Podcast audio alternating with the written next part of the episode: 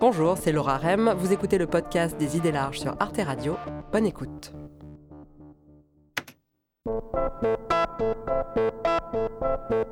Même quand on n'a pas lu Freud dans le texte, on se sert souvent de ses notions les plus connues. On se demande ce que son inconscient essaie de nous dire quand on rêve que l'immeuble d'en face s'effondre, ou quand on fait un lapsus. Je n'ai plus le droit de me promener dans la rue avec une croix autour du cul, Mais l'inconscient tel que l'a théorisé Freud au début du XXe siècle à Vienne est-il vraiment le même que le nôtre aujourd'hui ? Hervé Mazurel est historien à l'Université de Bourgogne et dans son dernier livre, L'inconscient ou l'oubli de l'Histoire, il rappelle que, contrairement à ce que prétendait Freud, les mécanismes psychiques ne sont pas des invariants universels que l'on pourrait comprendre séparément de leur contexte. Nos vies affectives sont indissociables des grandes mutations qui affectent nos sociétés. Par quelle voie la société agit-elle en nous ? D'où vient notre surmoi ?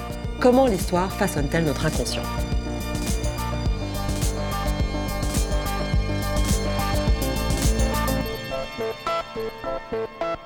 Hervé Mazurel appartient à un champ fascinant de l'histoire du corps, des sensibilités et des imaginaires. Ce qui l'intéresse, ce ne sont pas les grands événements qui se sont déroulés en dehors des individus, mais ces petites choses plus imperceptibles qui se passent à l'intérieur d'eux, dans leur chair, dans leur tête, l'évolution des manières de sentir et de ressentir. Et surtout, comment la société et l'histoire agissent sur notre vie intérieure. Et on pense souvent à la société et l'individu comme des compartiments séparés, comme une manière disjointe. Il y a les sociologues, puis il y a les psychologues, ils parlent assez peu ensemble. Et ce que j'essaye de faire, c'est au fond de montrer l'indissociabilité du psychologique et du sociologique, ou alors du psycho-affectif et du social-historique, on va dire ça comme ça. Et c'est lié notamment à la socialisation. C'est-à-dire que quand nous sommes, pendant les socialisations primaires ou secondaires, pendant l'enfance en fait, nous intériorisons, nous incorporons le monde social, nous incorporons des façons de penser, des façons de sentir, des façons de nous émouvoir, des façons d'agir qui sont propres à notre groupe en fait. Même nos émotions, nous les calquons de manière, sur les manières de pleurer, de rire, d'abord dans le cadre de la famille, mais aussi dans le cadre de l'école, autrefois dans le cadre des sphères religieuses ou dans le cadre sportif, on intériorise le monde social. Le corps est dans le monde social, mais le monde social est aussi dans les corps. On imagine toujours que la société, c'est autour de nous. En fait, la société nous agit de l'intérieur beaucoup plus que nous ne pensons. Elle s'invite dans au tréfonds de l'être intime, jusque dans nos rêves. Nos rêves trahissent nos angoisses et nos désirs les plus intimes. Et pourtant, Hervé Mazurel affirme qu'ils sont aussi traversés par la société et même par les grands mouvements de l'histoire. Il a par exemple pu s'en rendre compte pendant cette période étrange du confinement. Il a alors entrepris de collecter des rêves avec la psychanalyste Elisabeth Serin. Et ils se sont aperçus de la prégnance d'images issues de notre passé collectif. Ce qui nous a frappé particulièrement, c'est la prégnance de la guerre, et notamment de la Seconde Guerre mondiale. Alors, la plupart des gens n'ont pas vécu la Seconde Guerre mondiale, donc c'est une mémoire étrange, puisque c'est une mémoire filmique la plupart du temps. Mais il y a plein de rêves de train. Il y a un rêve particulièrement marquant d'une femme qui voit à chaque station un membre de sa famille avec une valise et qui ne peut pas monter dans le train. C'est-à-dire que les fenêtres sont fermées, tout est fermé. Et donc elle doit dire adieu à chaque personne de sa famille au fur et à mesure que son train s'en va vers une destination qui n'était pas prévue initialement. Donc on sort toute l'angoisse ici qui s'ouvre, mais avec des rêves qui rappellent la Seconde Guerre mondiale immédiatement. Donc c'était la catastrophe de référence en quelque sorte. Nous sommes en guerre. L'idée qu'on puisse accéder à l'inconscient au travers des rêves, on la doit à l'Autrichien Sigmund Freud, l'inventeur au tournant du XXe siècle de la psychanalyse qui va justement tenter d'explorer l'inconscient des individus pour pouvoir donner un sens à leurs actes ou à leurs pensées. C'est une notion qui est associée à Freud, Freud a découvert l'inconscient. En réalité, c'est une idée, une notion qui était dans l'air tout au long du XIXe siècle. Déjà chez les romantiques, ils s'intéressaient beaucoup aux savoirs occultes, ils soupçonnaient quelque chose. Nietzsche, Schopenhauer, Hartmann étaient aussi sur la piste. C'est-à-dire l'idée, ils avaient repéré l'idée d'une activité psychique souterraine qui gouvernerait la conscience. Mais Freud a eu le génie de savoir cristalliser un peu toutes les idées, les savoirs en mouvement de son temps, et de faire de l'inconscient un objet beaucoup plus clair, un objet donc il faut savoir que l'inconscient, même Freud n'y accédait jamais directement, c'est-à-dire qu'on accède à l'inconscient toujours par le truchement de la conscience. Dreams have a meaning. For whom? For the dreamer. To himself, about himself. But they speak in riddles. Could it be dreams are ideas escaping from repression in disguise On ne repère l'inconscient qu'à des lapsus, à des mots d'esprit, à des trébuchements du langage, du corps.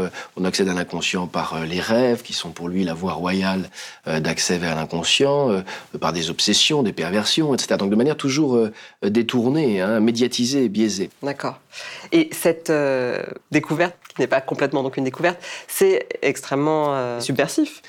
Pour son époque, absolument subversif. Derrière la raison, avec un grand R, derrière la conscience, derrière les idées claires et distinctes, en fait, il y a tout un jeu de pulsions, de désirs, d'émotions, de fantasmes, en fait, qui nous travaillent et qui nous déterminent de manière beaucoup plus forte, en fait, nos actions qu'on ne le pense. Et donc, ça a été c'est vraiment un basculement général, un basculement philosophique très, très important, qui a obligé tous les autres courants philosophiques à réagir.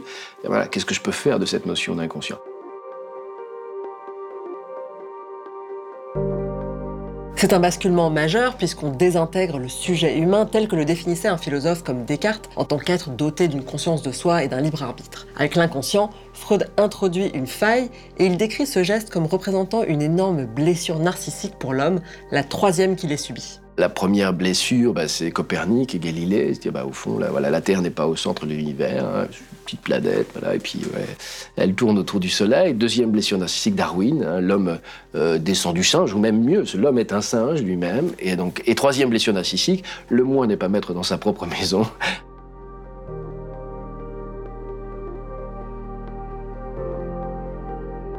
Freud, il a aussi évolué beaucoup dans sa pensée.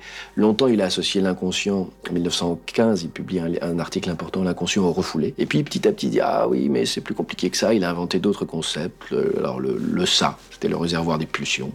Le « moi », la structure psychique consciente. Et puis, le « surmoi », un peu l'instance sociale incorporée, qui nous dit « il ne faut pas ». Cette théorie reste très fructueuse pour comprendre la puissance de l'inconscient, de ses pulsions, de ses désirs refoulés. Le seul problème, c'est que Freud a parfois eu tendance à décrire ce fonctionnement comme une sorte de constante immuable. Un homme de la Grèce antique pourrait avoir les mêmes pathologies mentales qu'un Viennois de la fin du 19e siècle. En tant qu'historien, Hervé Mazurel insiste au contraire sur les transformations de notre vie psychique selon les contextes. On l'a vu avec les rêves, mais il prend aussi l'exemple des névroses, et notamment d'une névrose qui a fait couler beaucoup d'encre, l'hystérie. Augustine a 19 ans. Elle a des attaques d'hystérie depuis plusieurs mois. L'hystérie avait d'abord été diagnostiquée à partir des années 1870 par le médecin Jean-Martin Charcot comme une maladie neurologique.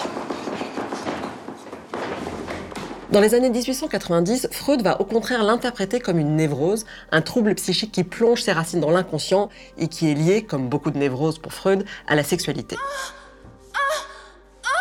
Or, ce qui intéresse Hervé Mazurel, c'est de replacer cette maladie et sa théorisation freudienne dans le contexte historique, à savoir une époque très répressive à l'égard de la sexualité féminine, qui était par ailleurs contrainte par le manque de méthodes de contraception. C'est une pathologie qui a fasciné littéralement la fin du 19e siècle, bien avant Freud d'ailleurs, et notamment Charcot, le grand neurologue de la Salpêtrière. Freud est allé le suivre à ses séances, et il y avait des débats très forts à l'époque pour savoir si l'origine était proprement physiologique ou psychique. Et Freud, lui, va publier en 1895 avec Breuer, un collègue qui est très important dans la naissance de la psychanalyse, ses études sur l'hystérie. Et va du coup chercher l'étiologie sexuelle de la névrose hystérique. Et c'est un moment capital de découverte du poids de la vie sexuelle sur les pathologies psychiques. Et toute la question après, ça va. Où sont passées aujourd'hui les hystériques ? C'est-à-dire que ces femmes telles qu'on pouvait les découvrir, elles ont été photographiées à la Salpêtrière. On voit tout un tas d'images de ces corps totalement paroxystiques, déployant une force inouïe dans des convulsions pas possibles. Elles étaient présentées dans des séances assez théâtrales par Charcot, la Salpêtrière. Où sont passés ces corps-là ? Est-ce qu'ils existent toujours ? Est-ce que l'hystérie est encore actuelle ou est-ce qu'elle a pris d'autres formes ? Et il me semble, je propose cette hypothèse, mais très prudemment, mais Freud lui-même avait dit, l'invention possible d'une véritable contraception pourrait faire disparaître tout un tas de névroses qui sont propres à notre époque et qui sont liées au problème de la sexualité, de la procréation, de l'enfantement non désiré, etc. Et moi, il me semble que le progressif effacement de l'hystérie est lié non seulement à l'invention de la pilule, mais à l'émancipation des corps, à la libération sexuelle, à une égalitarisation des conditions féminines et masculines, et que tout un tas de tensions intérieures, de conflits psychiques étaient liés à la vie sexuelle, soit aux frustrations, soit aussi au harcèlement sexuel que pouvaient subir ces femmes. Une partie de ces choses-là ont commencé lentement, mais de s'effacer, de se dissiper. Et le fait que la levée aussi des tabous victoriens, de l'époque victorienne, de la fin du 19e siècle, notamment dans les années 60-70, qui a amené d'autres problèmes, sans doute, mais cette respiration à l'égard de la vie sexuelle, qui est beaucoup moins inhibée qu'autrefois, a permis une libération psychique aussi de tout un tas de comme si les nœuds en quelque sorte s'étaient défaits. Il me semble qu'il y a une dimension proprement socio-historique de l'effacement de l'hystérie. J'adore cette question. Où sont passés les hystériques ? Cette idée qu'il y a des maladies et des névroses qui peuvent apparaître et disparaître en fonction des époques ou des milieux sociaux. Mais alors, si l'hystérie a disparu, je me suis demandé quels étaient les nouveaux grands mots de notre époque. On peut penser à la dépression, au burn-out ou encore à l'éco-anxiété, mais quand j'en ai discuté avec Pierre-Henri Castel, qui est psychanalyste, philosophe et historien au CNRS, lui m'a parlé des troubles de la personnalité limite ou borderline qui auraient explosé depuis les années 80. Ce qui a pris un peu la relève de la maladie du siècle, c'est plus l'hystérie dans les sociétés contemporaines, c'est quelque chose qu'on appelle les états limites ou les borderline. C'est des formes de passage à l'acte permanent, de sentiments d'abandon, de dépression très grave, et en même temps de gens qui sont adaptés au monde dans lequel ils vivent, comme s'ils vivaient leur existence, comme au fond n'étant rien, n'étant pas intéressante, étant vide, tout en étant assez adaptés. Ça va se traduire par une hypersensibilité, une très grande impulsivité, une hyperémotivité, une peur très forte de l'abandon, du rejet. Ça va passer aussi par une sensation de vide qui est quasi constante. Vous pouvez me donner quelques traits saillants de comment notre société favorise ça ? Ce que je pourrais dire, c'est que c'est lié à une forme de contrainte nouvelle qui émerge, qui est la contrainte de faire les choses sans donner l'impression qu'elles sont contraintes. Une sorte de contrainte à être cool, n'est-ce pas ? À être fluide, qui exige un surcontrôle, un contrôle encore plus dense, encore plus fin et encore plus minutieux, qui porte pas simplement sur vos comportements, mais qui va porter par exemple sur vos émotions. Beaucoup de sociologues d'ailleurs ont considéré que le problème c'était plus Édipe, c'était Narcisse. Donc c'est beaucoup plus quelque chose qui porte sur l'affectivité que sur la sexualité. Les pathologies d'aujourd'hui ne sont donc pas les mêmes qu'à l'époque de Freud, mais Hervé Mazurel va plus loin. Il explique que même les concepts fondamentaux de la théorie de Freud sont le produit d'une histoire. Le surmoi, par exemple, cette espèce de Jiminy Cricket plus ou moins conscient qui intériorise les interdits parentaux. À quoi ça ressemble ? Tu fumes ? Tu fais un billard ? Tu vas rentrer tout droit à la maison et tout de suite ! Le surmoi, donc, il a une histoire. Pour comprendre ce point, Hervé Mazurel s'appuie sur l'œuvre du grand sociologue et historien britannico-allemand Norbert Elias. C'est à lui qu'on doit une théorie incontournable dans les sciences sociales, celle du processus de civilisation.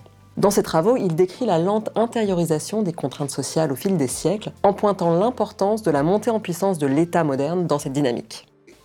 The civilizing process which we have undergone is an attempt to suppress their animality and very often cruelly, and to banish it out of sight as much as we can.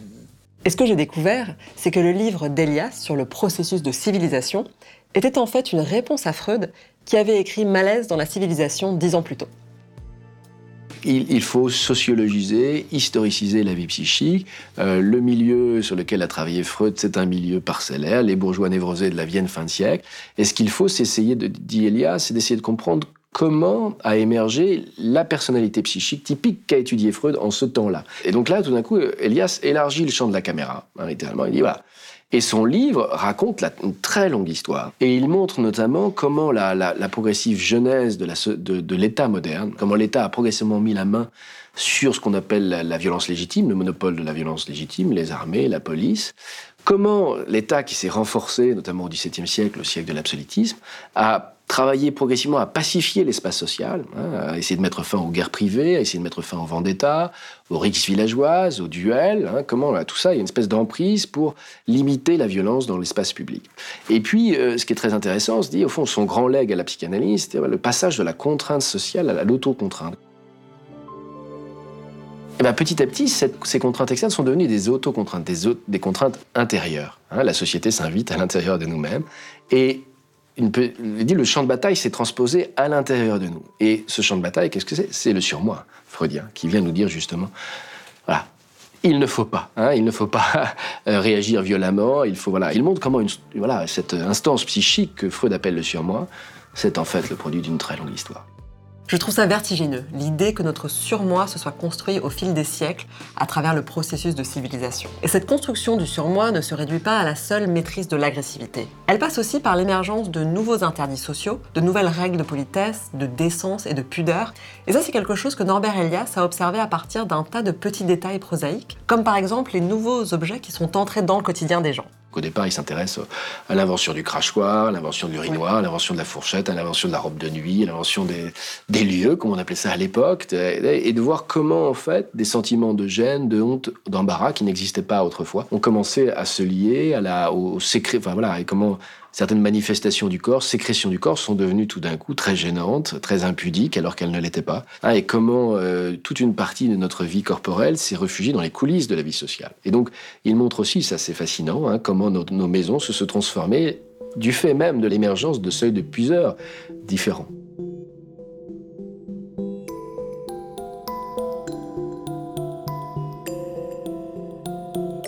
On a dormi longtemps dans les mêmes lits, hein, et souvent nus pendant des siècles.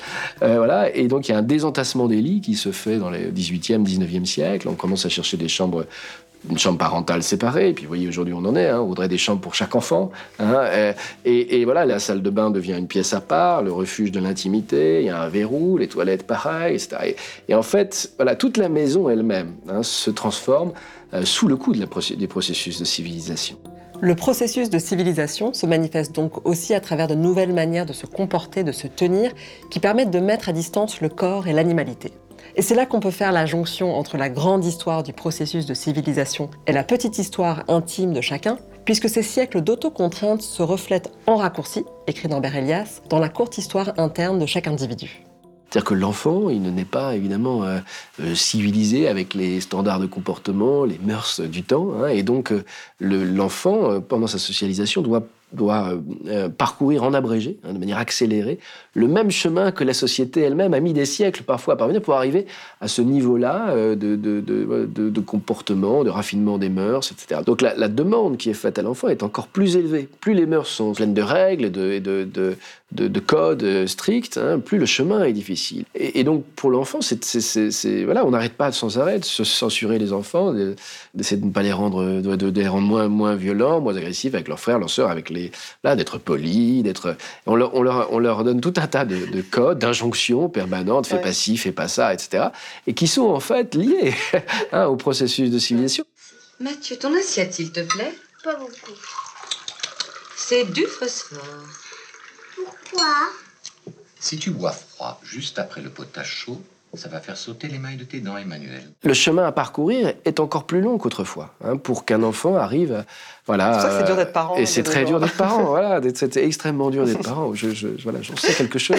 Hein, mais c'est très dur d'être enfant aussi. Du coup, c'est ça que j'ai envie de dire aussi. C'est qu'on leur demande beaucoup et en très peu de temps. Hein, et cette manière qu'a Elias de lier, du coup, toute l'histoire de la société à l'enfant, voilà, il doit intérioriser tout un legs qui vient de génération et de génération. C'est ça qui est assez magnifique, et qu'on oublie souvent, hein, c'est qu'en fait, on porte en nous tellement d'êtres du passé, c'est-à-dire que tous ces êtres morts qui pourtant continuaient de vivre en nous, hein, comme si ça revenait de la profondeur du temps. Hein, c'est-à-dire que nous ne nous rendons pas compte, mais même quand nous enseignons un certain nombre de gestes à nos enfants, nous ne savons pas nous pourquoi nous les produisons, mais ces gestes, ils viennent de très loin, hein, ils sont transmis de génération en génération. Il y a parfois des siècles d'histoire qui sont qui sont dehors, ils sont profondément chargés du legs des générations. Et ça, je trouve, c'est l'histoire telle que je l'aime. C'est une histoire nocturne, profonde, souterraine. On ne sait pas qu'elle coule en nous, mais elle coule en nous. Hein. C'est-à-dire que c'est pas l'histoire avec un grand H, avec une grande H. C'est pas l'histoire des grands hommes, c'est pas l'histoire des grands événements, des grands monuments, mais c'est une histoire, un second état de l'histoire, une histoire inconsciente qui est pluriséculaire et qui traverse nos corps, notre vie affective, nos psychés. Et voilà, c'est celle-là que j'essaie d'attraper en quelque sorte. On ne peut pas séparer ce qui se passe dans nos vies affectives et les grandes mutations qui affectent nos sociétés. Dès notre enfance, nous incorporons le monde social, ses normes et ses interdits tels qu'ils ont été pétris par des siècles d'histoire. La montée en puissance de l'État moderne, mais aussi l'invention de la fourchette ou de la chemise de nuit, ont des effets jusque dans nos psychismes individuels. Nos émotions, nos névroses et notre surmoi en portent la trace. Merci d'avoir écouté le podcast des Idées Larges. Pour découvrir d'autres épisodes, rendez-vous sur toutes les plateformes de podcast ou sur arteradio.com. Et pour regarder l'émission originale, retrouvez-nous sur arte.tv ou abonnez-vous à la chaîne YouTube. À bientôt.